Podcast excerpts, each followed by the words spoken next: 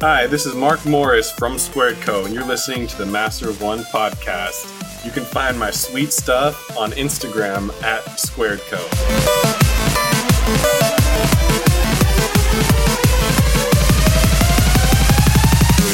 Welcome to another episode of the Master of One podcast, the podcast that isn't afraid to mix things up a little bit. Part one this week, we talk to the classic hosts of the M of One podcast. Uh, I'm Andrew, your master of comics and books. And I'm Jared, your master of animated shorts and features. Uh, so, without further ado, let's uh, let's break off a new hundo. Which podcast am I on?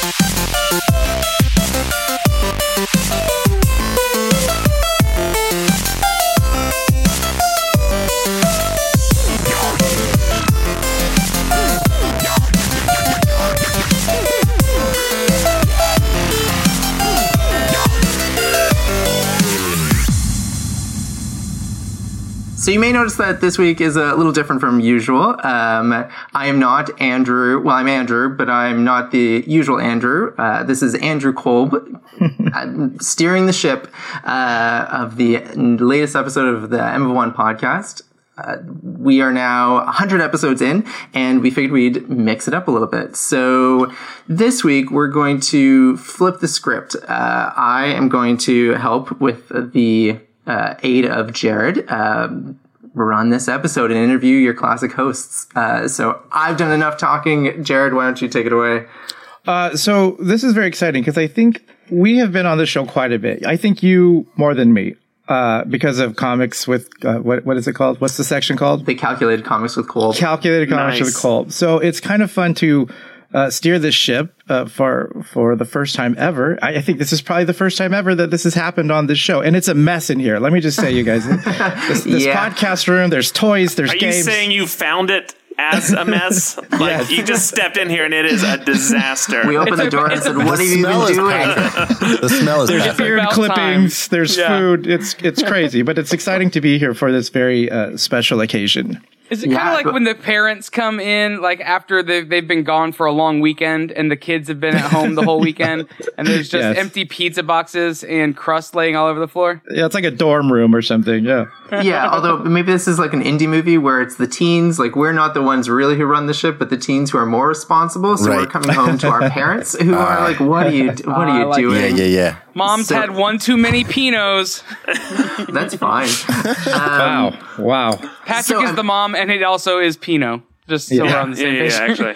Okay, my, my like Jared, me, and our three dads. Uh, so again, what we wanted to do this episode uh, is kind of turn things around. I think I've obviously been a long time fan, um, I guess also guest, but uh, listener of the show. Um, and because a hundred episodes of this kind of new season is upon us, I wanted to take it in a, a direction that we get to kind of shine the light on the three uh, like true captains of this ship. Um, so we're flipping around, and I want to ask you guys a couple of questions.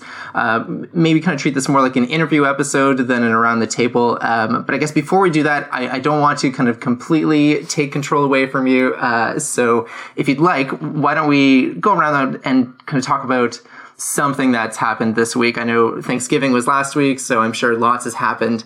Um, I mean, Luke, do you want to take it away Yeah. and give us something No, that was cool. a, a highlight? Perfect. All right, so I want to add a little. I'm going to clarify the rule. Let's do one each.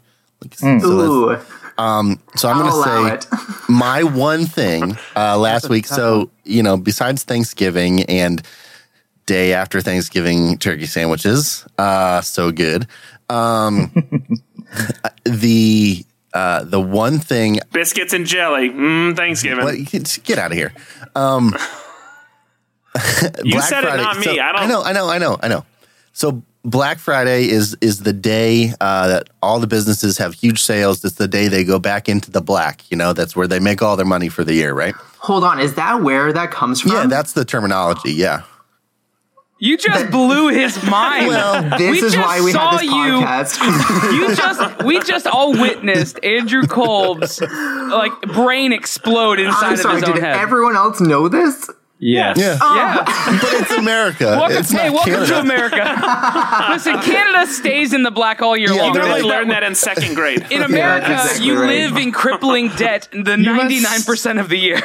You must Okay. have a very dark uh, concept of what Black Friday meant I then. don't know. mean, I just assumed it was the shadow from all of your parade float, uh, like. That, that's what it was. Uh, We're all thankful, great. but then we also take one day to think about all the really bad stuff going on.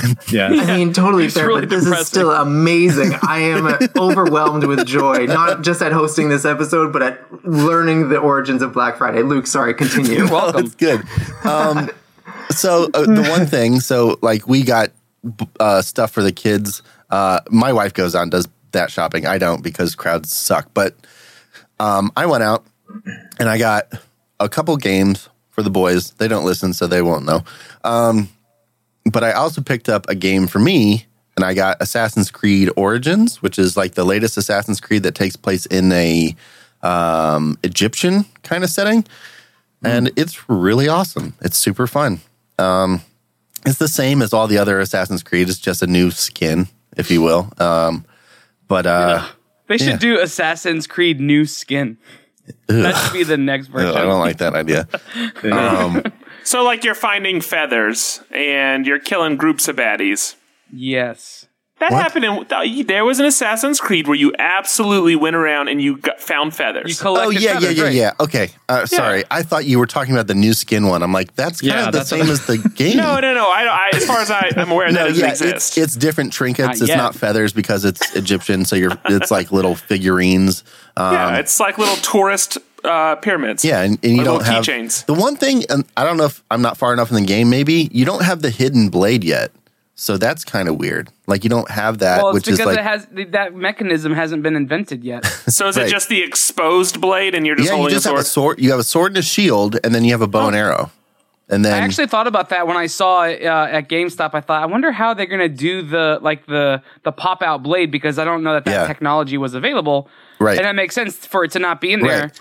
But wait, wait, wait, wait. But isn't got- this a futuristic person that is in some simulator that is being put back into the Yes, past? but, No, but so- you're still utilizing the the stuff that's Well, in yeah, the- as as the evolution evolution of the Assassin's Creed games have come out, so what we're finding is you are using memories of that person in the past, and you're kind of playing through their memories and not necessarily actually oh. going. There, it's not time travel; it's actually just Right. tapping into memories and playing through those memories to mm-hmm. find out where the apple of Eden is. You know, that's the yeah, the main nobody ever actually dies. Like Right. they're not actually killing people. They're You're just, living through a memory. desynchronizing. That's why it says desynchronizing when you die in the game. Is you're you're Right. cutting off so from the does it touch on free will and the fact that you're really just kind of playing through something that is like anything any mistakes you make are the mistakes they already made and therefore It doesn't get that meta into it, um, but Okay. there are no. That's but, a really but Black at Friday. the same time, at the same time, there are huge discussion threads on either Ubisoft's forums or Reddit of that idea of like what's really happening. Oh, happening. interesting. Okay. Um, so if you want to go down that rabbit hole, good luck. Uh, I'm gonna just I'm gonna play in the game. totally collect fair. his little bitty That's too much. Um, but it's really good. It's I mean this is already longer than I wanted to talk about it. It's really fun. If you like Assassin's Creed, you'll like it. I liked it because Egyptian is like one of my favorite kind of like um, themes, you if you will. Cool. Um, but yeah, it's awesome. I'm gonna throw maybe- it. That's You why he never has. That's why, struck me. Never mind. that's why he has the beard of Imhotep. Obviously, It makes sense now. I'm gonna throw Okay, it to so yeah. Patrick. Patrick is Perfect. also talking, so go ahead. Yeah, I'll do it. So, uh, yeah, yeah, I bought some stuff. We'll talk about it when it comes in. I've got nothing to show you today. I'm on location, meaning I'm not at, at in my normal podcast space. I'm in uh, a child's room. Um, I'm sitting uh, on child-sized furniture in the corner. Oh, you're gonna break Oh, it. I want to see that. That should be a picture. It's like I'm I'm sweating profusely because I'm just afraid any second what I'm sitting on is going to like break. and Andrew, so I you have need to keep text constant Mackenzie and tell her to tension. take a picture. That way I can spring up if something starts to happen. So, uh, I so I've just- really hope it does. Me too. Record. Everything I just goes disappear. crashing down. I would only fall that far. Like that's the Let thing. me ask like you I would one just thing. sink. Can I ask you one thing? Did you make Yeah. sure before you recorded that you turned off the baby monitor? Uh, well, I, I I don't know if it's a baby monitor and white noise machine, but there was this thing running over here, and I did flip it off. Oh, okay. So I He just, gave it, he just gave it the finger though. He didn't you. actually Yeah. turn it off. He just just like ah, stop making noise, you effer. yeah, and And that fine. was into the it was into the baby monitor, and they did talk to him about it. Yeah, Yeah. you should pull back at some point so we could see the because you make regular furniture look like children's furniture. So I can't imagine that what this looks like. Yeah, I, im- I imagine you can only see three inches of the actual chair legs. The rest is consumed by his body. when I stand up, it's going to come with me. And for whatever reason, the back of your oh. shirt is over the back of the chair, so it's just legs. It's bad. So anyway, I will talk about one thing though that is coming up. This isn't happening till January 1st, but I'm very excited, and that's that Will Ferrell and Molly Shannon will be playing um, fake newscasters Cord Hosenbeck and Tish Cattigan, and they will be covering the Rose Parade for Amazon. Oh, nice. And I am very excited about. So they will just be cheesy broadcasters. You can find Cord Hosenbeck's website right now. It's basically a giant Wix advertisement, but it's all very well done, cool video, all that kind of stuff. But you can kind of get an idea. Wait, why do you say it's just a giant Wix advertisement? Because it's a Wix ad. They use Wix and they talk use about Wix Wix. to do it, Oh, okay. imagine. Yeah, it's an In advertisement. the in the video, they talk about it. Yeah, in the video, he's like dragging and dropping stuff, and like it's a Wix advertisement. I don't know if it, like so. I'm not really sure where the the play is. If like Wix and Amazon are doing it, or Wix is sponsoring it, or how it's working. But it'll be on Amazon not till January 1st. But um, yeah, we, we will get to hear from Cord Hosenbeck and Tish uh, Tish uh, again. So pretty excited about that. I I, uh, I think that'll make. I, I don't know. Parades are one of those things I watch, but I don't ever enjoy. But in but yet I spend time watching. I watched the Macy's parade. wasn't enjoyable, but I sat there and watched it for an hour. So I don't know what it is. So maybe that maybe this will make it a bit better. That's it for me. No, that's great. Yeah, throw it Andrew, you want someone. to take it away? I love it because even on our regular show, we still are responsible for throwing it to the next person. But Patrick is just like, nope, I'm not doing anything not doing unless someone anything. tells me I'm to out." do it on this show. I appreciate that. He's putting his proverbial feet up on the table and just kind of reclining and just. Ooh, can you do it that? wash Just my feet are on the other side of the camera right now. That's what you can't see. Uh, okay, so my my one thing is going to be two things, just because it's going to be really quick. So Andrew, um, I gave you sorry. one thing. Luke had one thing, but it took the time of four things. Not my And fault. I caught us back up. Okay. That's Yes. true. All right, so I ordered from Justin Peterson. He did a uh, he did his Inktober. Uh, he did his Inktober drawings, and he, he- his whole his whole series this year was villains. Um, and so uh, I got this guy in the mail today. Oh, cool. man. Um, so cool, So and it came with it's all- it's printed on this really nice archival uh, paper and this really nice archival ink, but it also came with the sketch version of it. So uh, one print is really two, which is really neat, and it turns out one print is really four, right, Luke? Yeah. Um, and uh, the other thing that I did, so I got the thing board game, um, the one that that Mondo came out with that we played and we talked about it last uh, last Right. week. Yep. Um, but I got my own copy of it. There was one copy of it anywhere in any of the game shops in uh, San Antonio, and I had them hold it for me. Um, and so I was able to pick it up, and it comes with these dice. So I don't know if you can see. I'm gonna try to hold them up for the camera. They're like Yeah, they're just uh, blue. they're just like blue navy with they're white sol- pips. yeah, they're solid navy blue with white pips, right? Yep. Yeah. So I I uh it's the first time I've ever customized a board game because like typically I just play with whatever. Okay. Every element of this board game is beautiful. It plays magnificently. it's a great great game. But I felt like one thing was missing and so um I went out and got some dice from my local game shop to uh try to get this camera to see it first if I can get it to focus. Yeah, describe Show. the color because I we think. Luke It's- put it a good way. It's like a light blue and uh, white with white pips, but yeah, they it looks icy. like ice. Yeah, Oh, they're like ice. And if you know what the thing is, like ice makes so much, and they're like translucent. It's kind of hard Mm-hmm. to see, but they're translucent. Um, so it it just it makes a game that was already a 100 on in my books like 105. Um, I've seen some so- great custom. Like so, if you get the well, first answer me this: Did you get any figures with your game? Yeah, it, it came with every single figure except for the the the Norwegian and the Arnold thing, or Okay. the, the Palmer thing. I've seen some people do some great customizations of those figures, like Yeah, painting painting them, them. and filling them in. That's what I There's asked. been That's just some- not Yeah. that's just not my I don't I don't I don't do that. I'm not talented in that that way. Um, so anyway, that was it. I, I got some games and I've been playing a lot of I'll games. send you mine. If you'll customize mine, I'll send them your way. Sure. I'm not gonna send them back. Also, send the rest of the game with it, just so he has something to compare it to. All right, that's my around the table. Wait, did you say what your second one was? I said both. Yeah, I said Justin Peterson, and then Oh, I, right, that's I, right, I- that's right. nuts, right. Andrew Right. listens as much as I do. so invested. Yes, Wow.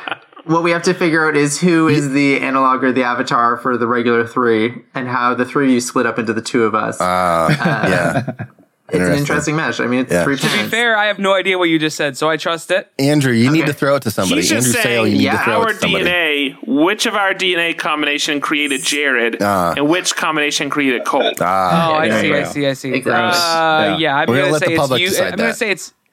I'm gonna say it's Luke and I for Kolb and Patrick and Luke for Jared.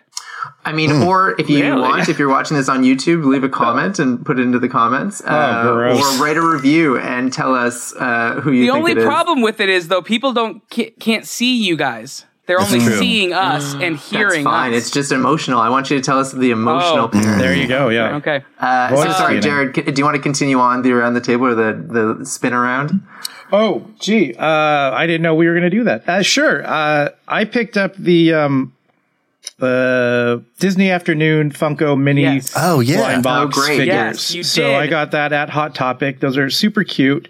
Um, they're um, I bought a case, but a case is only twelve. Mm. And there's more than 12 figures in the thing. I got all the Hot Topic exclusives. I got doubles on some of those, but Oh. not What were the all of the characters. So there was a Darkwing Duck color variant, uh, Oh, and they had one of the DuckTales characters, one of the female DuckTales villains or The, something. Med- I, the the Medusa looking character. I can't remember which one it was. And then uh, the the Scrooge McDuck in the pile of uh, gold. Oh, cool. So I got those three, and so I was happy with what I got. But uh, it could be. It seems like it could be potentially very frustrating if you're trying to get the whole Yeah.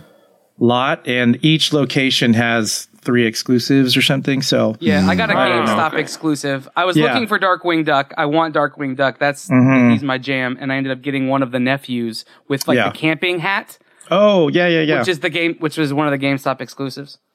Right. And, so and sorry to confirm, the case doesn't have 12 unique figures necessarily. Right. And it doesn't. Most cases, when you buy the case, you get a whole set. Right. Right. That's kind of why you buy the Oh, case, but it's this really small display. So, uh, yeah, I don't know how. I guess there's no guarantee. I feel like this- that's a little bit. So I'm going to get back on a soapbox real quick and say that's a for it. little bit of a problem I have with the mentality of Funko. Like, The blind box well, specifically. just no, not just Funko, because most blind bo- blind box companies, like whether it's Loyal Subjects or Kid Robot or um, oh, what's Or the other one? Loyal Subjects. Or Kid Uh, we don't like them. No, just anyway, Kid Robot. it's fine. Just whatever. but most of them do that. If you buy a Right. case, you're getting everything. Mm-hmm. Um, I don't like that Funko's done that. They've That's kind not, of that's not always That's, true. that's not that's not always most true. of the true. time. Most if if if you're not getting If a everything, case is 24 and a chase is a 1 in 48 Exactly. or or So- they even have they even have non-chases that are still just yeah, you you might Remember, not I get the chase. get- Generally, you'll get everything, and there's a chance Mm-hmm. to get everything. I guess that's the difference. Is there's a chance to get everything with only having twelve. If there's a larger than twelve set, you're never going to get everything by buying a case, and I think that's a little Mm-hmm. shady. Because I think the last time we went on a case together, w- there were two figures we ended up not getting in our case. Right, case. and the same thing Well, with I- Andrew I, and I, thought with about the that though. turtles. I thought about that because I was gonna yes- I was gonna say that as my argument, but then I remembered we split the case. Right. So you got one of them and I got one of them, Yep. but you did. We didn't get two. We Right. didn't get a splinter. That's and- not what I mean. I'm saying that if you're okay, you're talking about something different because you're talking about the turtles when you bought those. Yeah. But I was talking about when we went in together on the Aztec series, Uh-huh. and I'm saying that for the entire box, we were still missing, I think, two figures. Gotcha. So I'm just saying, I, I don't. You're not guaranteed a full set. it's You're more not. likely. I, I, don't- I do like what Luke is saying though. Like in terms of numbers, like the, the gamble is less in that you have more of a chance to get everything. If there's 12 only in a box and there are 16 figures, Right. you know there even if you get 12 completely independent independently different figures, you're not going to get the whole set.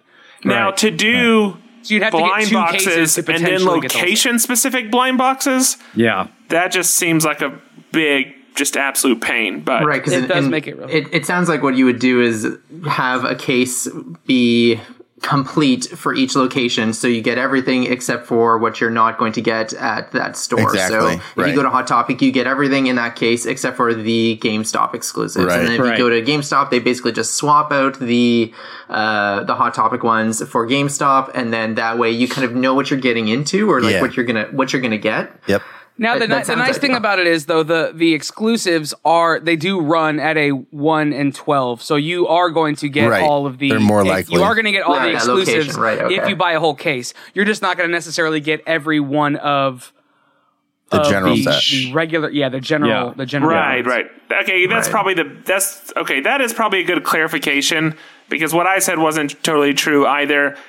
When you do buy a case, like for someone from Kid Robot, at least the way I understand the way the numbers work, there's like potentially 85 90% of the figures you are definitely going Right. to get. Right. It's just a top percentage that one or two could be swapped because they're only putting in one for every three cases or something like Exactly. that. So Right. Right. So, like with my Kingdom of Cute series, they did you got two of each in the case, but you didn't get uh, all the variants. Right. So you know, like Right. there's some color variance. So like that seems fair. Yeah, enough, that- Yeah, right? that's at least fair. you, you know you know you're gonna get a you know you're gonna get a uh uh something. Because right. just like see that's a Like a point, mint Andrew. julep, maybe. Yeah. I haven't you know you're that. gonna you know you're gonna get a Dole Whip, but you don't necessarily know you're gonna get the swirl, and you don't necessarily know you're gonna get the citrus. Yeah.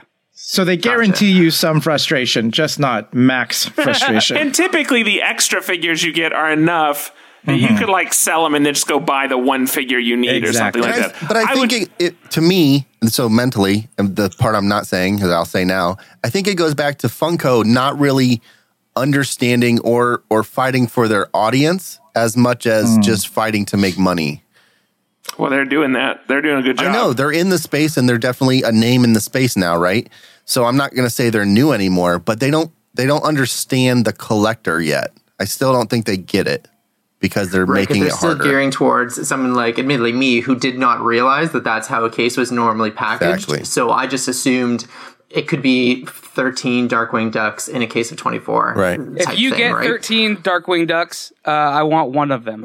I will, I will ship you 12 of them. to anybody with multiple Darkwing Ducks who's watching, I want one of them. I'll pay you for it. okay. Uh, so yeah, Jared, uh, anything else to add to nope. that? I will throw it back to you, Mr. Gold. Okay, and I will finish it off to say I finally caught up uh, to the rest of the world and I have seen Thor Yay! Ragnarok. Yes, you did it. Get out of here, Ghost. He's off, so- Ghost. He's going now.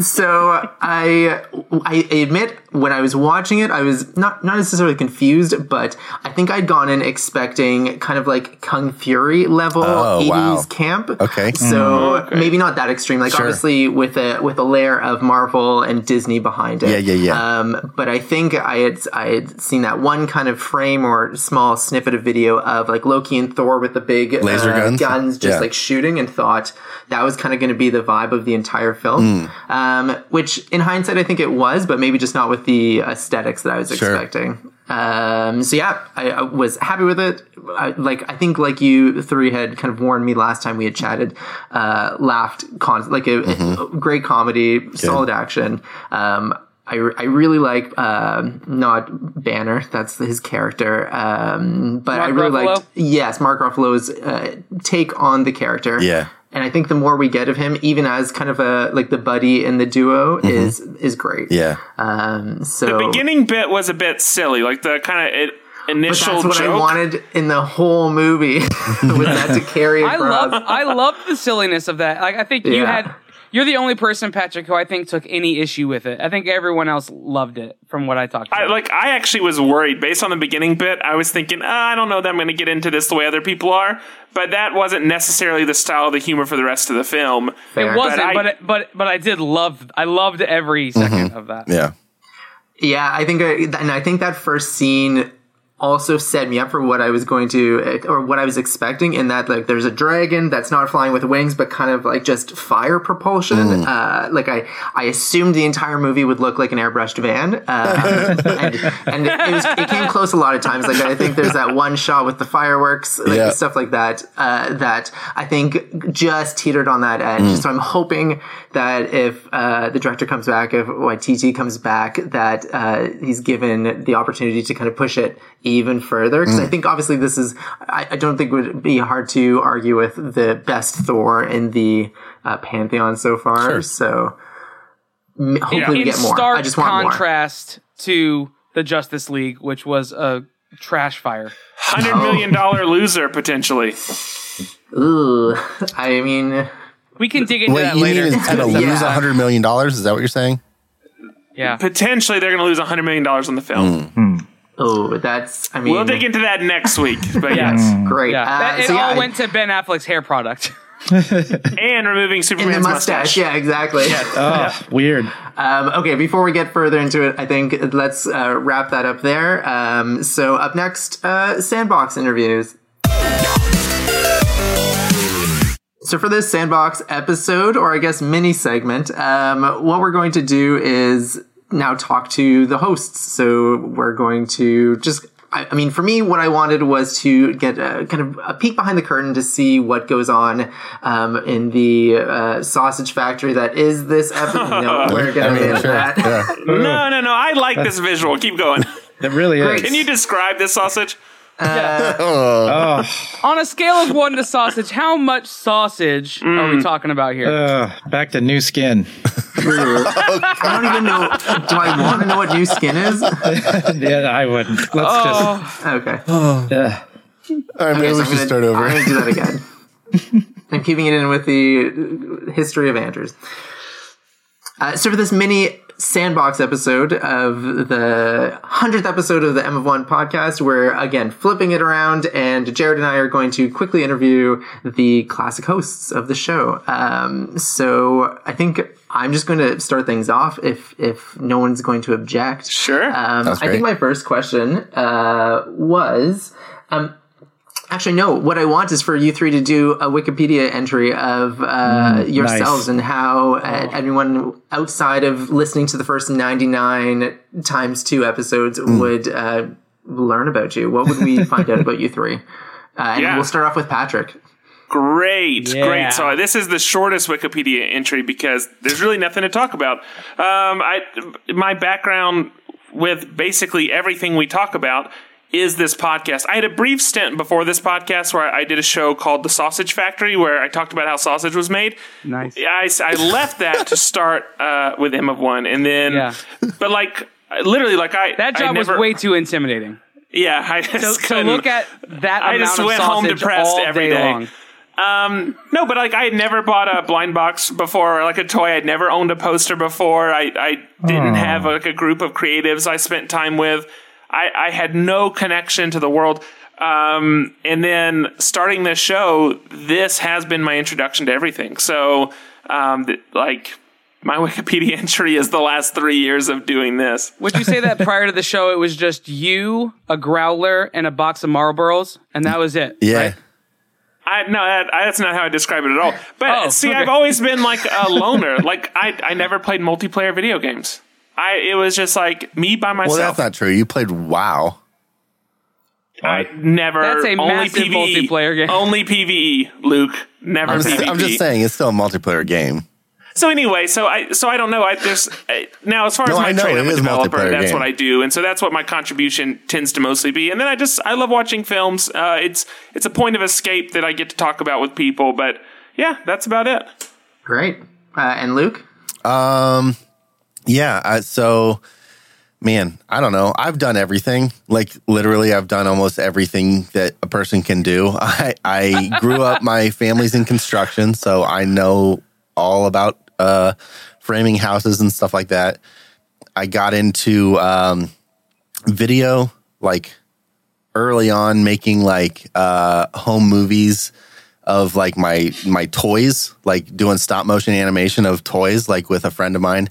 Um, we did that, and so that's how I got to love being uh, using a camera and using a video camera.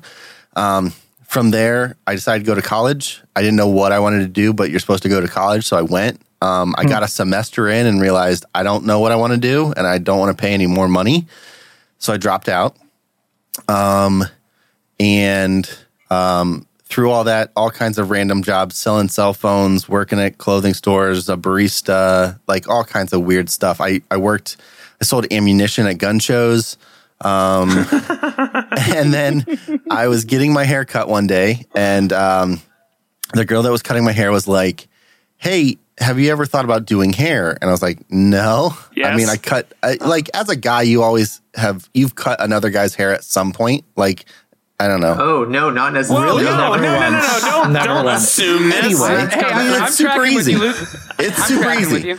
As a guy, that means that I've cut someone else's another guy's hair at some gu- point. Uh, you've never like shaved anybody's head, like even just with clippers. No, Really? no, This no, is no, great, no. I did that to everybody in college. Like I was their hairdresser Anyway, in college. anyway, wow, okay. Anyway, What So- college did you go to?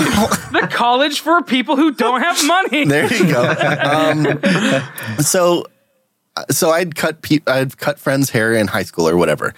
She asked me, and you know, I was like, no. She's like, well, if you're interested at all, if you go to school for hair, I will make sure you have a job when you get done. So I was like, all right, I have no other options right now. I mean, I'm I'm selling cell phones. I'm, you know, that's fine. But do I? What's this career? What career do I want? Uh, so I went to school to do hair. So I became a licensed hairstylist, and I did that for a couple of years. Uh, had a family in that period of time, and didn't stick with it because I didn't have time to sit at a salon and The build hair, a clientele. Family. Yes, I still stuck with the family. I still have that family. Uh, it's grown. It's more of them, much like much like the hair. much like the hair. Can I ask you something? yeah. How attractive was the woman that asked you if you'd ever thought about going to school to cut hair? Uh, moderately attractive. Why? Okay, that's curious. Patrick Patrick is workshopping a theory. I can see it in his face. Whatever. I I was already with Rachel uh, at that okay. point. Okay. Rachel. Okay. It was, was Rachel's. It was. Rachel's hairdresser, and then because Oh. so I moved. Okay, so here's the other thing. I moved to Canton, uh, like 50 miles from where I grew up, uh, to go to college. But I, when I dropped out, all of my friends from um, high school were out of the city. Like, so I decided to stay in the other city instead of move back home. Ah, I see. met Rachel doing life in Canton, went, got a licensed cosmetologist, didn't stick with it, started doing video work, um, other random stuff because I knew about construction. I was doing maintenance for a nursing home. Um, throughout all of that, I've been doing uh, my own personal creative stuff, whether it's video or photography, or I got into making toys and uh, painting figures and stuff like that. Um, this is really long. I don't know why this is so long. Yeah. No, this is great. Um, through You, that, he reads it. He re, he's doing like all the articles for Wikipedia too. Like you know where you Right. click and Subcategories. like, These are the on each thing. hyperlinks. Early life. Yeah. um, yeah, I'm going just through somebody else's Wikipedia, and oh, I need to hit the early life, and yeah. Um, so I I was doing uh, video freelance. Uh, an opening came at uh, my church, and I took the video position, and that's where I met Andrew and Patrick. Um, and See. the rest is kind of history. Like I think we've already established that from there. Right now, I do video and uh, photography. Uh, I own a company with a partner. We do freelance uh, advertising um, and product photography um, and like um, corporate video Amateur stuff sausage making. and sausage making. Yeah, um, but that's pretty much it. So yeah, Andrew. Great. Yeah. All right, is it me? Yeah. I'll take it. Yeah. yeah. All right. So mine, uh, I grew up much like everyone else as a small child. Uh, everybody cut each other's hair, obviously. Yes. We need to clarify. How old were you two when you cut your peer's hair? Was it strictly in college? No, I was in high school. It was. I was Okay. in college. I mean, Uh, okay. I was in college. Okay. Um, my dad, my dad was a was a beautician, and so I think maybe for people who By have people in their lives who do that, it makes it makes more Yeah. sense. You're you're joking. Yeah, None, yeah, yeah. Nobody in my family was a beautician. Well, my aunt was. Your dad not- was a beautician. My dad was a beautician, so he was so beautician-y that he used to do the, the president's wives' hair when they would come into town for rallies and things. Wow. We have whoa, letters really? written to handwritten to my dad from President Reagan and from uh, George Bush Sr. I think. Your dad did Nancy Reagan's hair. Correct. And you Oh don't even gosh. have hair. I know it's weird, right? I think he gave it all to them. Unnecessary, Patrick. All right. So, uh, so anyway, I grew up in second grade. I got connected with uh, my my second grade teacher. Said to my parents, I, "I've been drawing forever, right?" Um, and my second grade teacher said to my parents, "You know, Andrew's talented, right?" And they said, "Well, yeah." They said, "Well, you should probably get him connected with somebody um, to help really kind of hone that talent." And I said, "Okay." So I got connected with a guy named Clay Verge. Um, we just called him Verge, but he was my private art tutor from second grade all the way till I was a uh, junior in high school. Wow. And I met with him an hour and a half every single week after school. Um, usually it was on Tuesdays. We shifted a couple times to maybe Wednesdays, but it was mostly Tuesdays after school for an hour and a half. And he taught me everything from like shade drawing realism to to painting to airbrushing to sculpting to pottery throwing. Like i got essentially over the course of my young adolescence i got a fine arts degree um, over that course of, of those years. So uh, my goal was to be a disney animator. That's what i wanted to do ever since i grew up. I grew up in florida so D- disney was an hour and a half away. That's where we vacationed. We would go four times a year to all the parks. Um, and so uh, that's what I wanted to do. And so we even actually, I, I got an opportunity to work with Disney animators at the Disney Institute, which is no longer the same thing it used to be. But before, the Disney Institute was this thing where you could go and um, train with people uh, who actually did what you did. So I like sat alongside uh, the the people, some people who worked on like 101 Dalmatians and Beauty and the Beast, and um, some of these animators, and I got to do my own little 15 second uh, animated short, which was terrible. But my mom still has all of the animation paper for it. Um, so that was what I was gonna do, uh, and then uh, decided to go to Bible college because that's you know what you do Next up. um, and uh, went to Bible college, became a youth pastor for a few years, um, and then kind of uh, graduated out of that into some other stuff. Um, but the whole time, like when I got to college, I got my computer, my first computer, and my first copy of uh, the student edition of Adobe Illustrator, and started applying everything that I knew about composition and color and uh, layout and stuff that I knew from all my other training to the computer. Um, and the learning curve for Illustrator is pretty deep, especially if you don't, or steep, especially if you don't know anything about it. So um, I started doing graphic design, and I've been doing that kind of ever since. Um, and I've done a little bit of everything. I've done apparel design. The coolest thing for me was being able to do an apparel uh, design for the Gap that ended up getting picked up by several Yeah, like um, several uh, TV shows. Like most notably, it was um, in Times Square for the promo of the new Teen Wolf, like MTV's Teen Wolf when that was coming back on. Like the main character was wearing it on that, and then um, it's a regular part of uh, Leonard's regular wardrobe on uh, Big Bang Theory. Even even now, like even in the last season, he wore it once. Um, so that was pretty fun. But I've kind of done a little bit of everything, and so uh, when the show came around and we were talking about what we should divvy things out, like the mastery of uh, art and design seemed to make the most sense for me. And and that actually segues perfectly into something I wanted to ask, which was what was that conversation like? How did you decide on the format of the podcast? Like, how did you even before deciding who was the master? How did you decide that you would even approach it this way, like this conversation with the perspective of art and design, TV and film, toys and games? Yeah. Patrick, Does anybody remember? I kind Yeah. of remember a little bit. I remember Oh. very vividly because I think I just told this to somebody in another interview.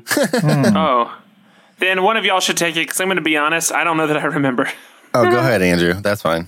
Okay, so when we were sitting, so we sat around the table, we talked about the stuff that we like, which is games and art and design and Yep. movies and stuff. And uh, that was where we essentially got the idea for the show. When when a bunch of the people around the the uh, lunch table told us that they loved to listen to, to us talk, they always learned something new. They always um, walked away entertained, and it was fun. And so we decided to. Well, the the decision to do a podcast is a different story. But when we decided to do a podcast, we knew that we needed to talk about something that we already knew about. Right. And we knew that um, there's a thousand and one other pop culture podcasts out there. So we decided, like, well, you know, what's going to make this different? What's going to make this more unique? And so we decided to, um, the conversation centered around like we all are jacks of all of these different trades. We're we're all appreciators at least. Like Pat- Patrick was maybe wasn't the the biggest into toys or art, but he was a he was an appreciator of it. Like he could see it and, and could be involved in those conversations. So the the conversation found its way to talking about being a jack of all trades, but really master of one. And that's where the name came from. And that's where we decided that we were going to call ourselves masters and we were going to focus on these different things.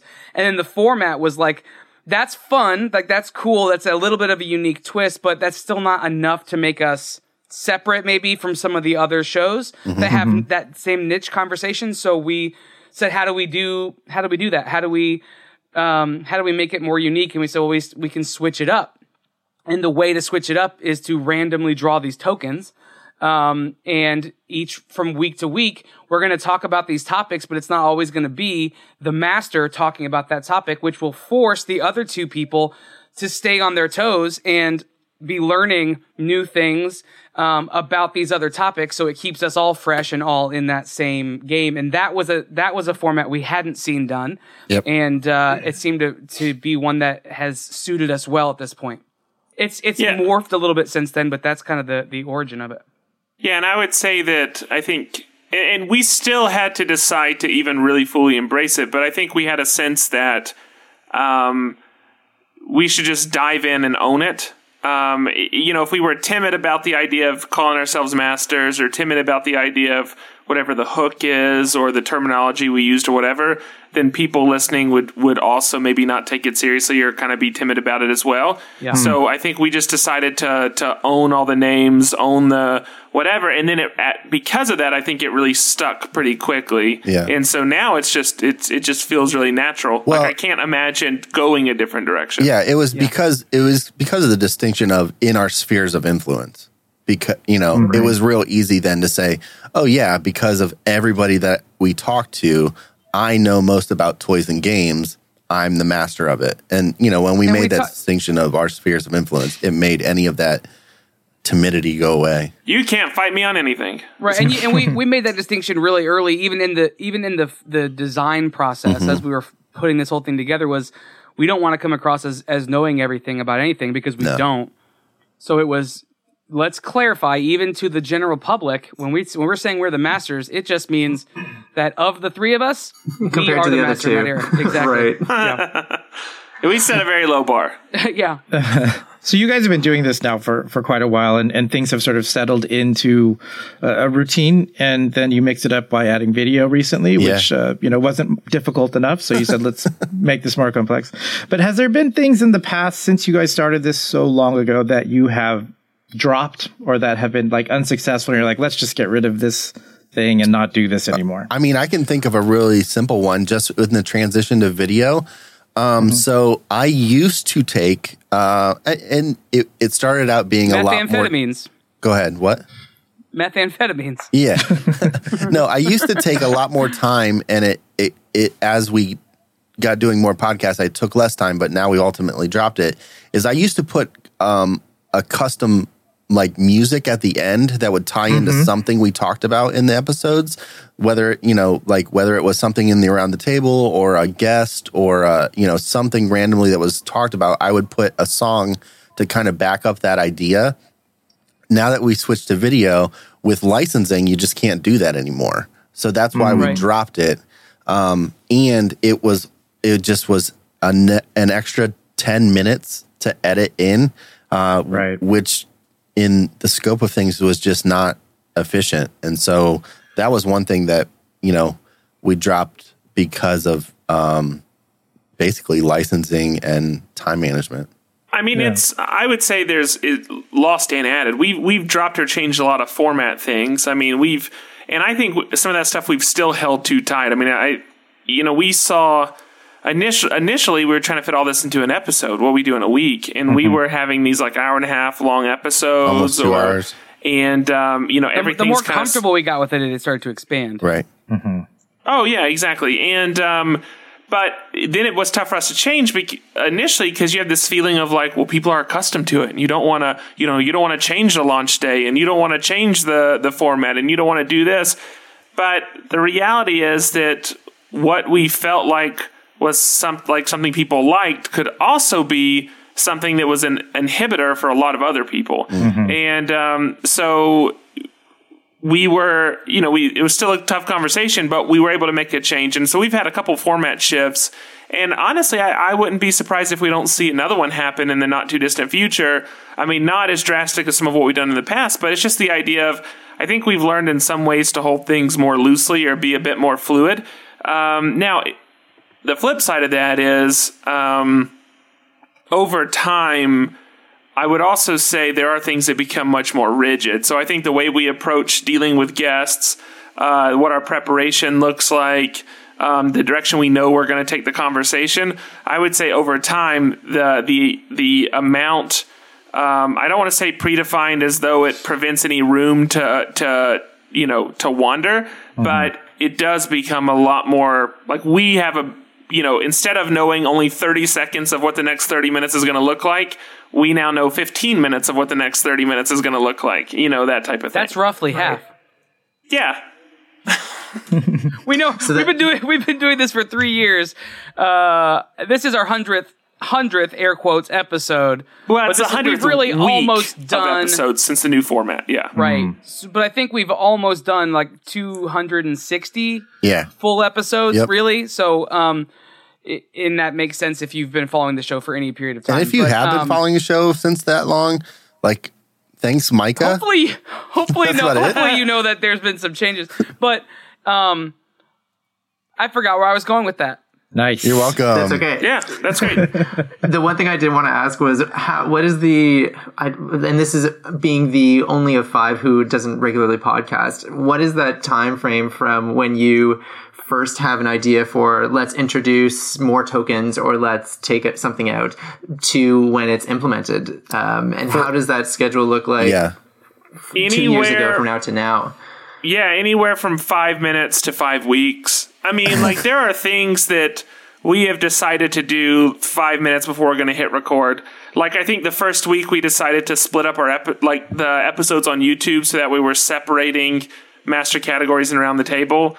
That stemmed out of a conversation, and then we just before record started, so we did it that night Yeah. and um, but other things like the the actually moving to video was about a year of Yeah. time that it took from the time we announced our intention to move to a video to actually getting the money to do it, um, figuring out the equipment, figuring out the process, putting all that in place. I mean that that was probably a year that that took. So that, was- that's kind of each And side I of the think it was mostly just a year because that's not what we do full time. So most of Yeah. everything that we implement into the show that's a new thing, whether it's a new format or adding the tokens for the hot seats or or um, you know s- splitting up into two different things, like whatever we do, we all um, we're lucky that we all can execute different aspects of the show. You know, whether it's uh, web implementation and Andrew has design, I have the audio side of it. Like we can kind of make everything happen very quickly because we're not dependent on anybody else. And when we all have the personality, when we focus on doing something, we'll just start and get it done so most of our things happen actually very quickly. It's a couple conversations, um, and then it's usually all right. Let's just do it and try because a couple of conversations, one to two arguments, yeah. one more conversation, and then implementation. And then go. yeah, So then, how do you tell if a, if a new element or or a part of the show is working? Is it is it based on feedback that you get from uh, those rascals on the Slack channel? Yeah. Is it just how it feels to you guys, or I think it's a like, combination of decide? both. I think I think a lot um, before Slack, it was a lot of feedback because most of our listeners were friends and family, you know. So it was Mm-hmm. just, hey, is this working? I mean, the the reason we switched to two two episodes instead of one was um, people were were just stopping listening because they didn't have time to listen through a whole thing, Or and they'd then, listen to half of it on their way Right. in and then have to listen to the other half later in the right week. and so we were like okay you well we can cut half? that out we can split that um and now with Slack, we have channels that are are you know the M of One Real Talk channel of just give us honest feedback about the show.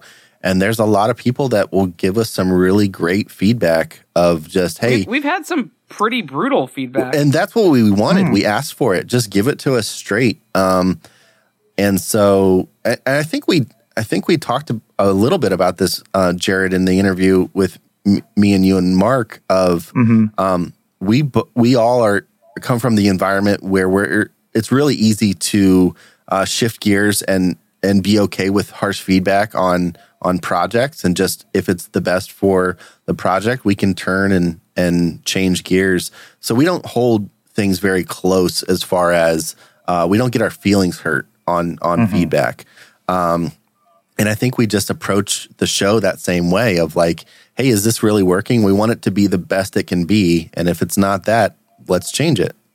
So Yeah, I mean, the only thing I'll add to that is th- there are some things that we continue to do not because we think it's having any effect, but because we just enjoy it. Yeah. And we're not getting, I mean, we're not making money off this, so we need to make sure it stays enjoyable. Right. Um, so, or, you know, uh, so Or anyway, it's okay, so. it's okay for it to not be enjoyable once we start making money. Like, Yes. Yeah, as soon then as there's- then I just don't care. Then well, it, there's it a can be a point of job. it where you're like, oh, if it's if it's work, okay, then it's work. I can get on board with that because I'm going to get a check for it. Right. But if I'm not Right. getting a check for it, I better have a good time doing it. yeah. yeah. So to that, to the like feedback and to changes and doing things that you want versus kind of expectations, was there anything that you thought, oh, the like audience is really going to respond to well, or maybe you thought something was going to be a glaring issue that turned out not to be, like just really didn't get the the response either positive or negative that you were expecting? Splitting the format Okay. is probably the one that people are fine with. I, you know, again, that's something we worried about because we thought, oh, people are people are used to this, and they're not going to want to. You know, now we're going to change what they're used to, and there's going to be some big revolt, and they're never going to listen again. And I don't think anybody cared. I think it was Chan- fine. changing the date, the release date. We made Yeah. that Oh, the decision pretty date. quickly. I mean, like, Yeah, that's a so good for one. a long time we were we were a Sunday release initially, mm-hmm. and then we changed it to a Tuesday release mm-hmm. and a Friday release, so Tuesday and Friday. And then not too long ago, after it was literally after one conversation that we had with Mark Brickey, where he was like, "Have you guys done like the study on that? Is there a reason why you have that date?" And we were like, "No." And he said, Well, I've done some research and blah, blah, blah, blah, blah. And so we, we talked through all that. And then I think it was like the next week, we're like, Let's just start releasing on Thursdays now. And Yeah. we sent out an mm-hmm. Instagram post that said, Hey, our, our, our schedule has changed. Um, right. So we are able to implement things really quickly and, and stuff that we thought that was going to be a big deal. I think we've learned that stuff isn't going to be as big of a deal as we thought that. it Let me Yeah. say this too: consistency is important. I mean, I I've said that. We've all talked about it. If you're gonna says that consistently. Yeah, if you're going to start something, you need to be consistent for a bit because you're not going to have anything to measure. A lot of times we start and we give up too quickly and we don't have something to measure. And so we don't we don't have time to fu- to to get the results we want because we don't invest enough time into it, um, kind of honing it in. Now that being said, I will say, at least with the podcast, I have got more of a sense that if the content is compelling, people will find it. So, like, if you release on Monday and you change to Tuesday, the people that were listening on Monday, they'll come back on Tuesday. If the content is compelling, people will search it out. So, certainly, I'm not. Don't go out of your way to make it inconvenient. I mean, recognize if people primarily listen to it on their way to work.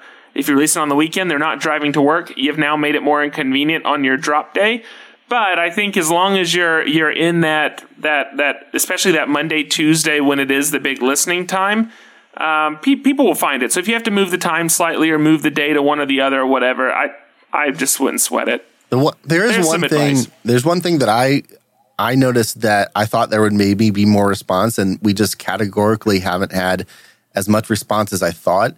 Is when we do a giveaway, um, the engagement on that, um, and you know that's just a really honest peek behind the curtain. Like we get, I mean, twenty entries to any random Okay. giveaway that we do, which Uh, yeah. that just i- is surprising. So Considering the stuff that we give away too, Yeah. like we have we have legit artists provide legit. Well, Jared, you're one of them. Yeah. Andrew, have you done one too? I Yeah, I can't guess you gave uh, one of the extra books Yeah. that you got Yep. of mine. Yeah, yeah. So like like we have legit work that's be, that is being gifted to us and to and by extension the, the listeners um and it would seem like the number of downloads that we have compared to the number of people who are engaging in our community compared to the number of people who actually participate in these giveaways i don't know if it's an insecurity thing Sure. i don't know if it's a time thing um, it's the reason we don't do them very often anymore. We used to do them a lot more. Well, and it's we not even because shifted. the get, it's not because the stuff is not worth it it's just like people aren't you know Well, Yeah, we and I don't, we and I don't know why. shifted. So our first couple um, contests were asking people to create things uh, Mm-hmm. because we thought, hey, a lot of our listeners are creative people. Let's have them use their medium and do something for this contest. And then we thought we didn't get as much engagement as we thought we would. So, all right, let's just change it to a very generic, like like on Instagram or like on Twitter or Mm-hmm. whatever, re- repost or whatever a share yeah a share still very low entry point and still low engagement. And it's um i mean it's fine. Somebody still got it which is what we wanted. It doesn't matter. Um but it was surprising based on what our normal engagement is that a giveaway is lower I bet you're going to see a spike now. Uh, I hope but so. Like like me, I would have assumed that it was high enough, or admittedly, if I'm not engaging, it's because I assume the odds of me getting it are Right. one in Sure. five thousand. Right. So it's just not Right. worth it. Uh, but now knowing it is a fraction of that, uh, and everyone else is now realizing that, oh, I've got like a one in twenty five shot to Yeah. do this. I mean, it's not going to be like that anymore. But I do kind of uh, feel like we have to do a giveaway on this episode, though. There you go. All right, let's do Figure it. something out. yeah let's do it um so i have this. We've seen this already. I got this for andrew for his birthday. And since we are so good of friends and i know him he decided to get telling it the whole also. story. so Very nice. I got uh, the Justin Peterson Shredder, his villains set for Andrew for his birthday, and then Andrew decided that he would also get it because, of course, it was a timed release and it was very limited quantities when he was doing his uh, villain series. So you had to jump and on I'm it. an adult and I have my own money, Yeah. so I buy stuff Yeah. when I want it. Totally and it tends fine. to piss people off who buy me gifts. it's fine. It was just yeah, it was it was frustrating for me. I was like, oh, this is a good gift, and he got it. Cool. And I said, I So- agree. That's why I bought it for myself. yeah. anyway, So, being the problem solver that you are, well, I'm going to give it away because I mean, There let's we be go. honest. Turtles is not my thing. We know that Ghostbusters is my thing. right. that's right. There's something coming I that I'm very excited box about. turtles. Um, So let's do. Uh, how do we want to do this giveaway, Andrew? Do we want to do don't know, it? let, let Kolb do it. yeah. Well, I met Andrew Kolb. Oh, I, you could see why that was I confusing. do see why that was confusing. Andrew Kolb, Uh, why what should this giveaway be? Or I and like I like discussion. I think either comment on the Instagram post or on the YouTube video, Okay. um, and we'll pick from one of those two. So really, you could do it twice and have twice the chance. Yeah. Um, so get out there, Yeah. leave a comment. Uh, I will leave the details of when the the winner will be chosen to the true hosts. Yeah. Uh, but until then, comment on Instagram or YouTube. Sweet. And, we'll and, you'll be getting Yeah. both. You'll be getting the color and the black and white. So Great. Was that really just off the cuff? That was uh, rather amazing for putting that together right here before my eyes. Good for you guys. hey, when Hey, you're, when you're doing- we've been doing this 260 three into years. this, it's pretty easy Yeah. I know, but even Kolb just jumped right on. That's amazing. because amazing. he's a pro. he is. He is. I, I don't know podcasting, but I do know content. there you go. there you go. Um, Jared, if you have anything else, uh, otherwise, I think, I mean, we want to be respectful of your time, uh, and maybe we'll get into kind of final questions. Oh, okay. Um Oh, let's see. I had so many questions for you guys. All right, so I'll ask this because I, I told you guys this before the show, so I want to make sure I get this in here. I'd like each of you to share uh, a favorite memory from the show uh, at any point, uh, and it can be either an entire episode, it could be a specific guest that you had, or even just like a, a moment in the conversation that you remember. I would like to go first, so Andrew and Luke don't steal mine. Dang Yeah. I it. already know what yours Because is. I already know what I bet this is Andrew's, so I apologize. when Aaron Draplin played guitar on the podcast, would have to be a favorite moment. It was very surreal, but we were talking to him. It was a very long conversation. I want to say we talked probably two and a half hours, something like that. And uh, when we all when we set these interviews, we always tell the guest we're only going to take max forty five minutes of your time. We try to keep the interview to around thirty. If you if you look at times, you'll see we're pretty consistent. Twenty five minutes. We're asking Right. final questions, mm-hmm. doing our wrap up, but then we have a couple things we do after we get the guest to give a drop and some stuff. So we tell the guest 45 minutes. So two and a half hours is what we ended up spending talking to Draplin, and that that was because not because we were like refusing to let him go, but the, it just it became this really natural, fun, flowing conversation. And at one point, he turned around, he grabbed the guitar behind him and picked it up, and he just started playing guitar, and it was sur- it was just surreal. It was Yeah. we're talking was to this moving. larger than yeah, it's this larger than life figure. Uh, this guy that's considered like a giant in his industry, and um, we're watching him do something that he even said himself. I don't even know that many people know that I play guitar, and he's like playing for us. You know, he's giving his time freely when you know he could be out hustling and making money and doing whatever. And it was just a really special moment. It- that Yeah. that moment meant a lot to me. That I think anyone I who's actually- heard him talk, though, it wouldn't be surprised that that episode went as long as it did. Uh, No, no, It's no. true. Fair. Yeah. that that episode is the only interview we've ever had where I teared up. I think I Oh. even made, I don't know if I said it on air, but afterwards I I, I, Yeah, I don't know if you did. I definitely like it was it was really moving. The conversation was really moving, and uh, we're gonna have him on again soon to uh, to kind of uh, bring him back into the fold after the new year. Um, but that first one was man, it was special. Is that yours, Andrew? Or are you going to just echo that, or you Uh, have one? No, I'm going to actually echo what I said in the episode that we had with Jared and um, Mark. Mark. Um, I think one of the there's a lot of them, but I think one that sticks out to me in the in this conversation, like as we were talking, actually, I realized we've had uh, three iterations of our faces that we have out there for our avatars and things. Yeah. Two, the first two came from Kolb, and then the uh, the right. newest set has come from Jared, um, which I think is special. I think it Yeah. speaks to the, your guys' level of um, commitment, not only to the show but to us individually, and Yeah. it shows uh, a, a true friendship, actually. Um, but as I was sitting there thinking about that, I was r- realizing that, yeah, Jared has done, uh, you know, characters of us. He's also responsible for doing every Tsum Tsum character that you've seen, and and like the, you know, I've got right behind me hipster Mickey and hipster Minnie, and all of these things that are so much a part of of what I love. Um, it, that Disney side of me. And so being able to now be friends with you, Jared, um, I think is probably one of one of my favorite takeaways from the show. Um, and and it's not because it's just you, but I think in general it, it's indicative of it's the it's the relationship that I have with Kolb now because I loved your work before we ever talked to you, and I had that Ninja Turtle print that's right. Oh, it's behind my mic, but that Ninja Turtle print that you did with Mondo before I ever talked to you, and um and now Tom Whalen, like some of these people, and Aaron Draplin it's the relationships with the people that I idolized and and the reality that those are just people that we get to hang out with now still boggles my mind.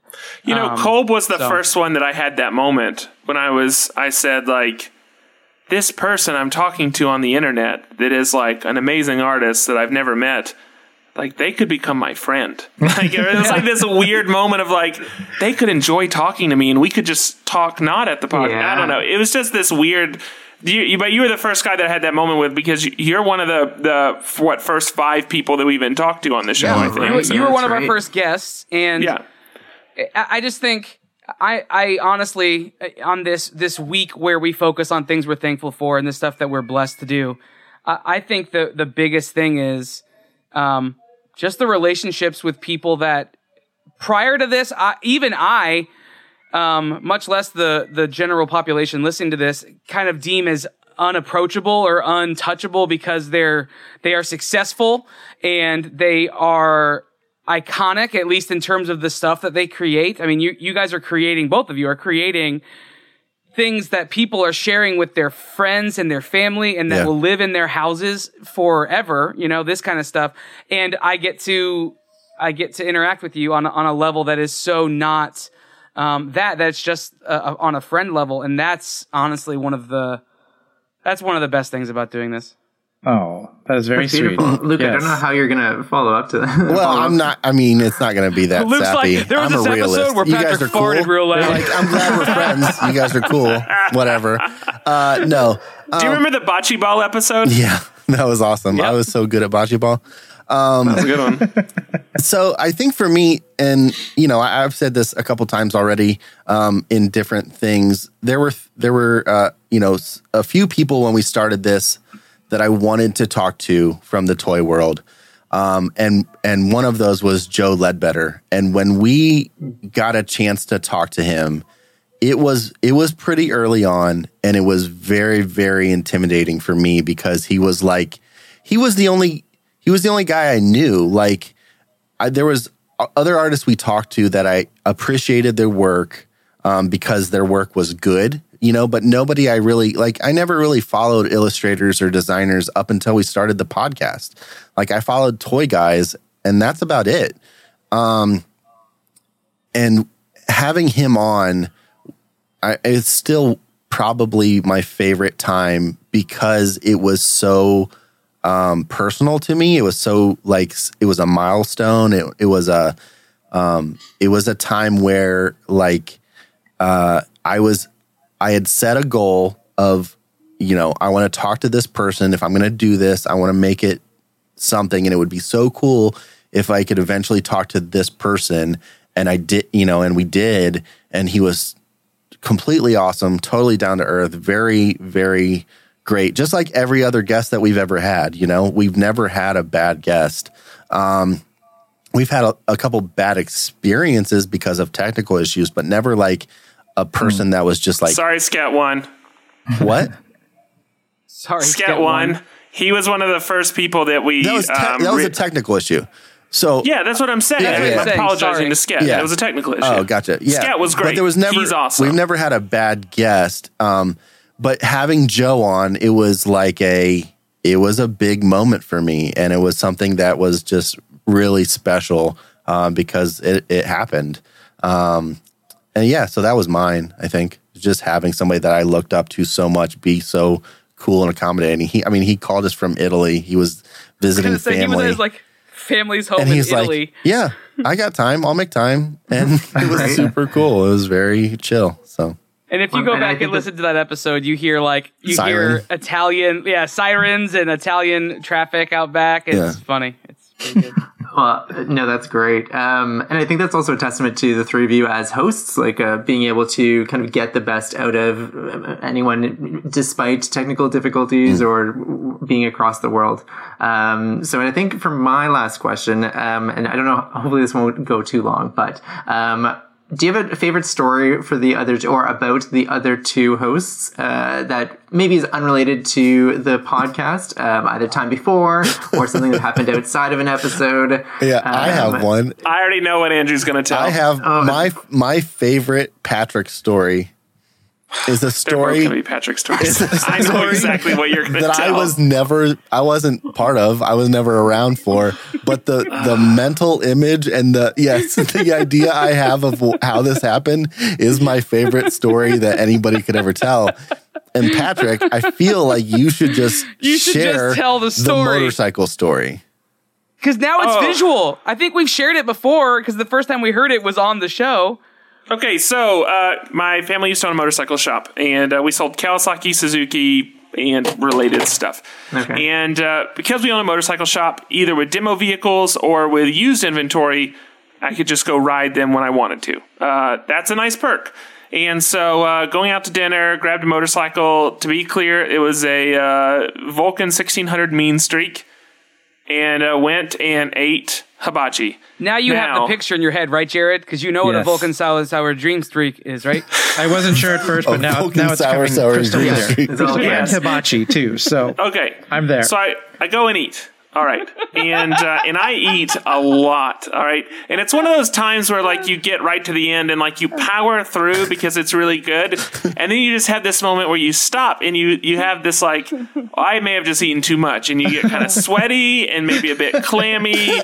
And I just I needed air. Like I just needed to go outside. I was just not feeling good in this moment. So I got up, I like left someone my wallet and and I went outside and I thought I'll just walk around a few minutes. Things will kind of like shift downwards and then I'll, I'll be fine. and uh, and I walked outside can't and I was it, just sorry.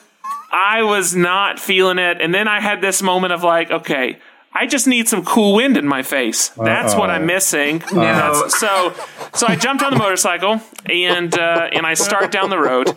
Safety and, uh, first, and wait. I'm telling Safety you, first. like, uh, huh? No, no. So I'm not even. I have just No, pulled out. safety I don't first. even like, think. you, you get ready. No, hold on, no, no, no, no. You right, listen. all right, all I'm telling the story. All right, all right. Let him tell okay. it.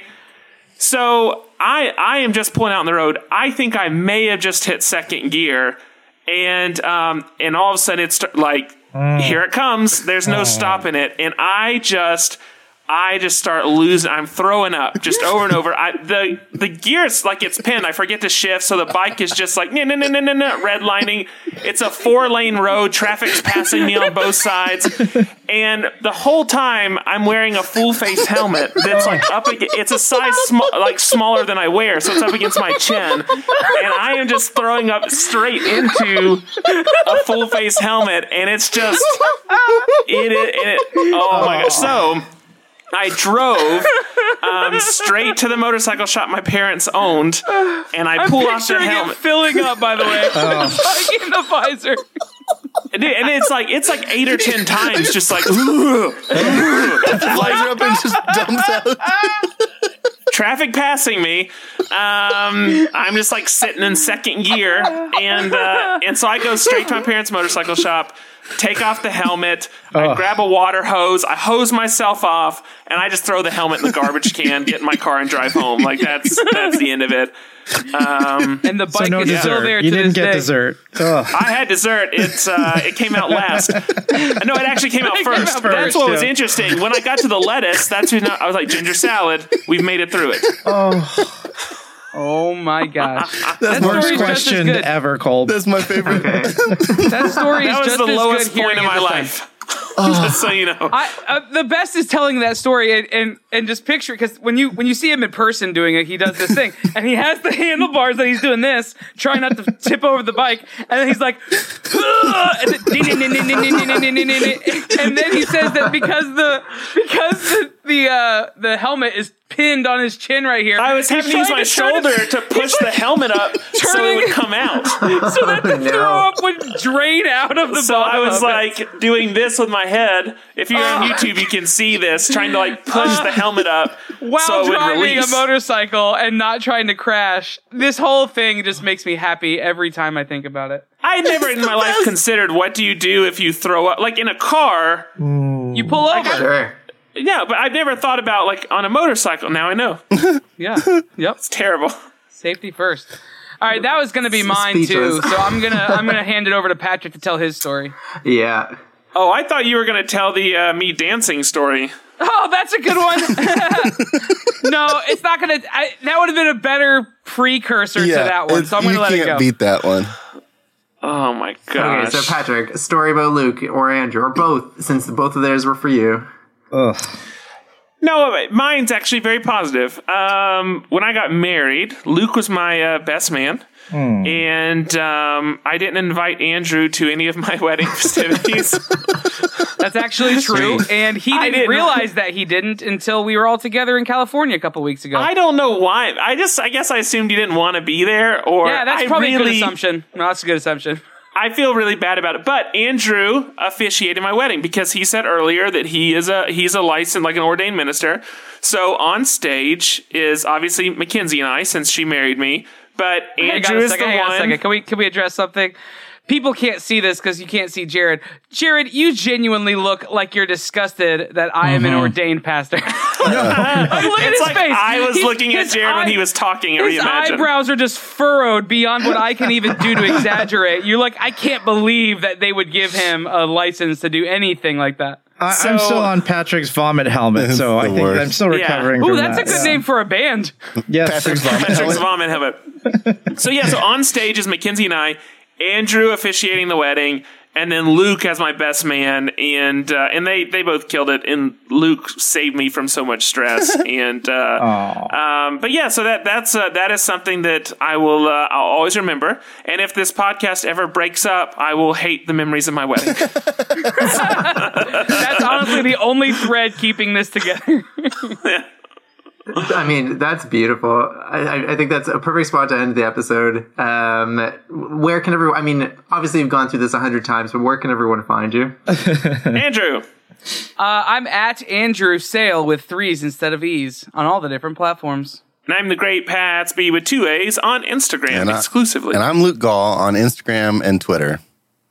yeah. And Jared. Oh, and you can find me at jmariama.com on all the socials, actually. And uh, and I'm Kolb is neat pretty much everywhere. Um, so I think that's gonna do it uh, from all of us here. Here's to another. I mean, more than 100 episodes. Um, it's weird to start this off, but uh, bye, friends. Are you to do your. You're next. You're next, Jared. We're waiting on you. Well, you- Oh, wait, waiting on me. I thought he was going to say, I'm Andrew. No? Yeah, that's what I kind of thought he was going to do. Yeah. Oh, sorry, that's right. Oh, we should be clear. Andrew has never listened to the show before. yeah, yeah, Right. yeah. His episodes only. It's Sure. He always leaves before we get to the end. So what I'm realizing is I made notes about the start and the middle of the podcast, and then did not make any about the end. Right. So, right, kick it one off, more, Andrew. One more time, uh, and that's going to do it because that's it. I'm Andrew. I'm Jared. I'm Andrew. I'm Patrick. And I'm Luke. Bye, friends. See you real soon. Peace out. Bye. Hold on to your butts. Hey, and as some special bonus content, you can hear more uh, about the podcast if you listen to the Squared Co podcast with I- Jared and Mark. I it's just a continuation Jared of the was conversation. Was going to promote that. I mean, if I'm being fully honest, I kind of thought just, that was just coming. cut this in at the end. This is the promotion for it. Squared Okay. Co podcast. There's interviews with the three of us where we do a deeper dive into our basically our likes and dislikes about each other. Yeah, and right. it's three different episodes, three different interviews uh, Mm-hmm. with primarily the same questions. There's a couple of, of change ups, but uh, man, it was super fun. I can't wait to listen to what Patrick and Luke had to say. Um, Yes. It's mostly positive. uh, I can't wait to listen to what I had to I- say either. This is what I was. This is what. I, here's why I was hoping you were going to bring it up, Jared, because.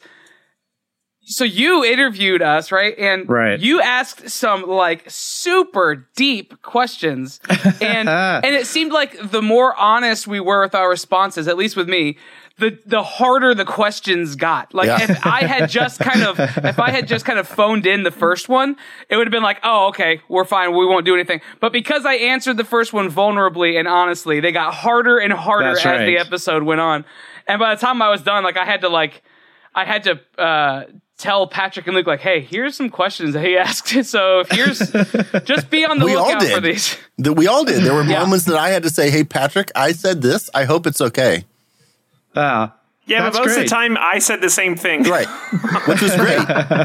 Yeah, I think I think you'll find the same thing across the board. So anyway, It'd go be listen like to Luke those- was like, Patrick, I told them you were a jerk. And then I was like, That's right. No, I told them I was a jerk too. So we're on the same page. that's Yep. exactly why we interviewed you separately. We wanted to get some dirt. So It thank was- you guys for doing that. Yeah, it was a lot of course. fun. I'm excited for those to come out.